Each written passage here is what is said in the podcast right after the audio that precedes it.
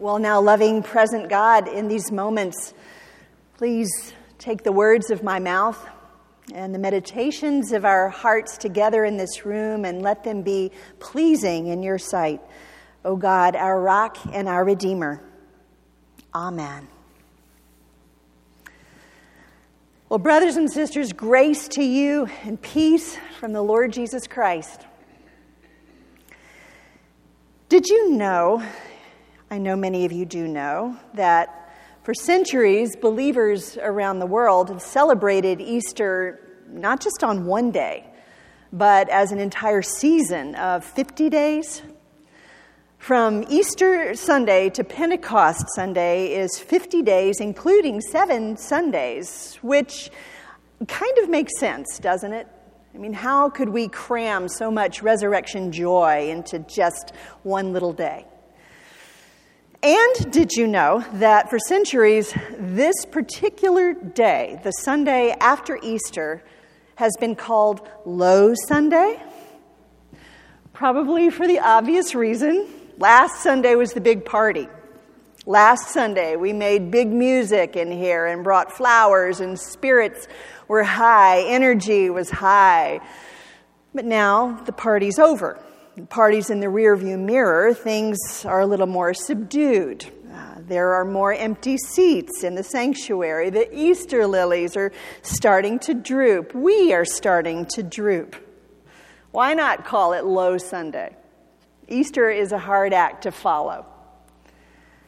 But here's something for us to consider. For some folk, last Sunday, Easter itself, was Low Sunday too. Maybe they even came to the party, they listened to the music, heard the news, and maybe even repeated an Alleluia or two. They came to the party, some of them, but didn't experience the party. Plenty of you did experience it. You walked away from Easter with the deepest, most personal sense that it's true. Not in theory, but true for your one and only life, and that makes all the difference for you. But many believers who are, in fact, desperate for some resurrection power on Easter Sunday just aren't ready or able to take it in, not yet.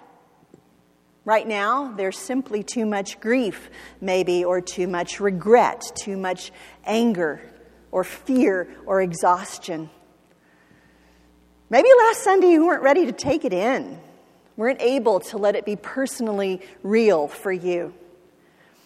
And if you weren't ready for Easter, here's what I want you to know it's perfectly all right. In fact, our text from John's Gospel today shows us just how right it is. And we take our cue from Jesus himself. See, in the Gospels, the risen Christ appears to a few people on Easter Sunday morning. He appears for people who are ready for him. And, and, and there are also people who are not ready for him that morning, but then, wonderfully, he comes back, right? He shows up for them later on. And, and later still, he comes back again and appears to even more according to their readiness to see him.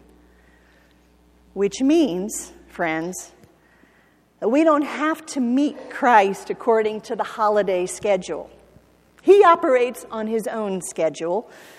And to all kinds of people, maybe to most people, he comes at a more ordinary kind of time, even on a very low kind of day, to surprise us with life.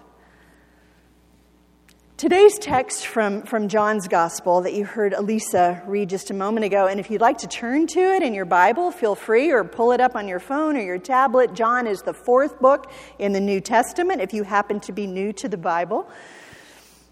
In John's Gospel, chapter 20, John shows us two pictures of doing exactly what I just said showing up in the most ordinary kinds of moments. One appearance happens just hours after Easter morning, the other takes place a full week after Easter.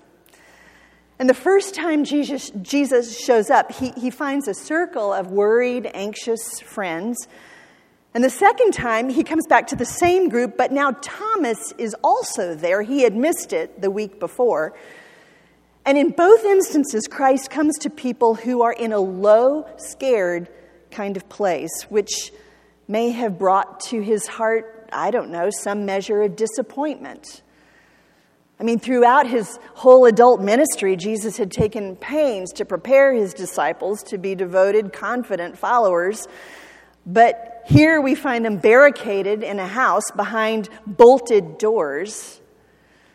He had meant for them to go out into the world and filled with the Holy Spirit to move and act in His name, but now they're cowering in fear, hoping that nobody will really find out who they are. In both of these scenes today, we see the church at its worst scared, discouraged, paranoid, defensive. And in both cases, the risen Christ breaks in where they didn't expect to see him. And when he finds them, he shows them his scars, invites them even to touch them, and he says to them, Peace. Peace be with you. To the, to, to the first group, he actually has to say it twice Peace be with you. And then John says he breathes on them and says, Receive the Holy Spirit. But there's something else here this morning that I think perhaps wants our attention. Something gets repeated by Jesus in both of these stories Though if you read it in most modern translations, you're not going to see it. In most modern renderings of the New Testament, like the one we read this morning, in both accounts you will read, Jesus came and stood among them, which is what he did, but it's not what John wrote. John uses a phrase for the presence of Jesus here that actually says something slightly different than he stood among them. And actually, the King James Version gives, more, uh, gives a more accurate translation. It says, Jesus came and stood in the midst. Jesus stands in the midst, in the middle. What's he standing in the middle of? The room? The group? Yes. But in the middle of everything else, too. In the middle of their fear, in the middle of their discouragement, their defensiveness, their regret, in the middle of all this guilt they're feeling about how things had gone down, and all this grief they're feeling in this very ordinary low place. Jesus comes and stands in the very middle of it all. Frederick Buechner put it in words that I have come to love. He said, Jesus is apt to come into the midst of life at its most real and inescapable, not in a blaze of unearthly light, not in the midst of a sermon, not in the throes of a religious daydream, but at supper time or while walking down a road in all the stories about Christ's return to life, Frederick Buechner says, he never approaches from on high, but always in the midst, in the midst of the people, in the midst of real life and the questions that real life asks. Jesus will meet us, in other words, in situations that don't feel remotely spiritual, that don't feel at all to us like Easter. In the conference room, in the classroom, during the evening commute. In our most skeptical moments and in our most scared moments, in the middle of mind numbing boredom and in the middle of terrible conflict, Christ can meet you anywhere. I have a friend named Todd in Texas who entrusted himself to God nearly 20 years ago because somebody left one of those little religious tracts in a public restroom. He read it, and Jesus met him and changed his life. Go figure. Christ is in the middle, friends, of every dull moment, every hilarious moment, all the real moments, including and maybe especially when you're in pain. And you better believe that every time we get together with another person, Christ is always there in the middle. Of course, it really helps if we're looking for Him I want to read part of an email that I received not all that long ago that, that inspired me. This is what the person said. I thought I'd drop you a note to share how worship this morning resulted in my feeling one step closer to God. After worship, I wrote the word courage on a piece of paper, and by that I mean courage to make tough decisions for my life right now, courage to stop dwelling on mistakes that I made in the past, courage to let go of some of the strangled control I try to keep on my life and to give it to Christ, courage for a lot of things, really. The person went on to say in this email I'm in my 30s and I just bought my first study Bible this afternoon. And such a simple thing has caused such joy for me.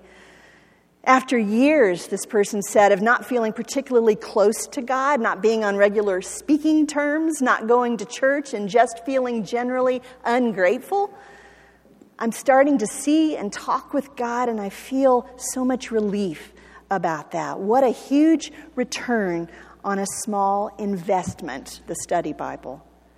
Praise be to God.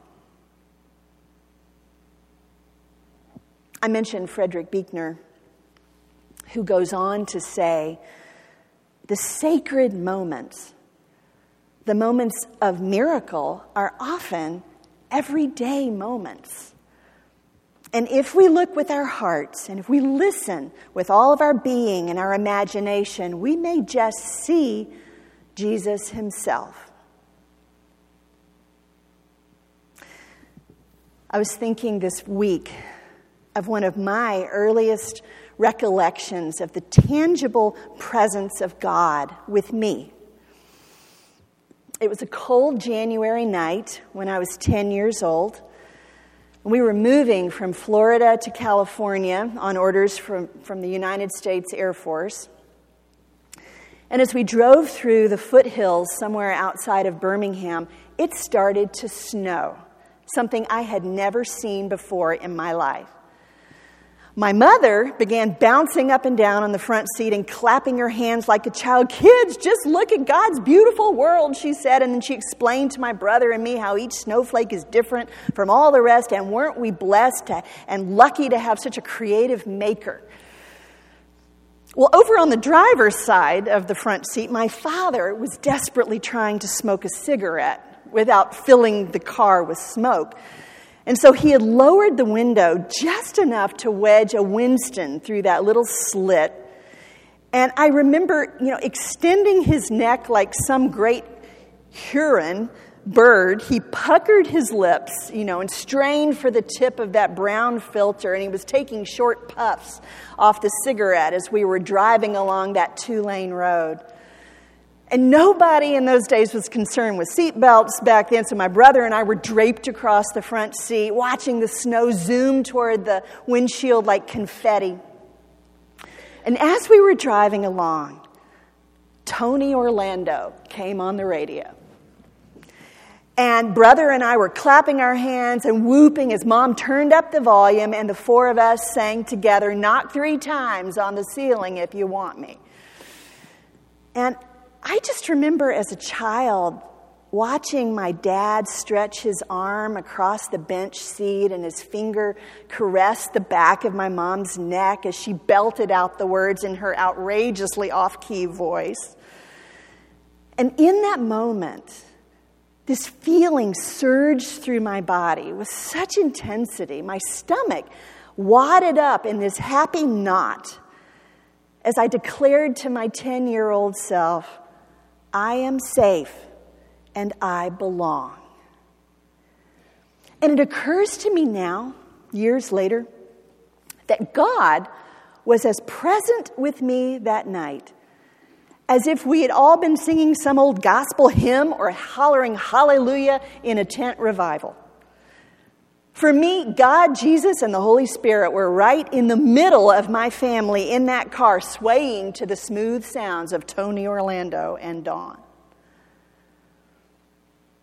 The sacred moments, says Frederick Buechner, the moments of miracle, are often the everyday moments. Brothers and sisters, Christ will meet you on the brightest, most hopeful days in the middle of the beauty, but He'll also meet you on that hamster wheel that's killing you, or in the most unfulfilling, disappointing, meaningless moments of your life. He'll meet you in the middle of your belief as well as your doubt. Christ will meet you there in the middle of all of it. So, part of what I think he means to say to us today is this pay attention, friends. Keep your senses open because I intend to show up for you, to surprise you with my presence. Oh, and apparently, he's saying one thing more. He's saying to us, Go. Carry my peace with you and go. Just as God sent me, I'm sending you. Go. Where? Well, right into the middle, of course. Into the middle of the world's business. Into the middle of industry and commerce and government. Into classrooms and courtrooms and boardrooms. Into laboratories and living rooms. Soup lines and picket lines and prisons. Into recovery groups and refugee camps. Into actual communities like this one and the one just beyond our front door. And wherever you live, in all of it, Christ is aiming us like arrows. And sure, He meets us in these buildings, make no mistake. Of course, He meets us here for a moment. He stands in the middle of our worship, like Elisa did this morning. He stands in the middle of our small groups and our meals together and our service together with such kindness and gladness. And he says, Peace, friends. But then he says, Get out of here. Y'all skedaddle. He says, As God sent me into the middle of it all, so I'm sending you. And so, friends, if Easter hasn't fully happened for us, Maybe it's because we're all still huddled together behind closed doors. But Jesus is always in the middle of the world's business. And he said to go and join him there. And the reason we can is that he's met us and breathed on us with the very breath of the Spirit and said to us, Peace. Christ has opened the closed door. Are we going to follow? I pray that we will. And so, Lord Jesus, come now to every life in this room who walked in with a wound today, or maybe lots of wounds. And would you show us your wounds for our sakes? And breathe your peace on us, and then please show us the door to the outside where we'll always find you most and serve you best. In your name we ask it. Amen.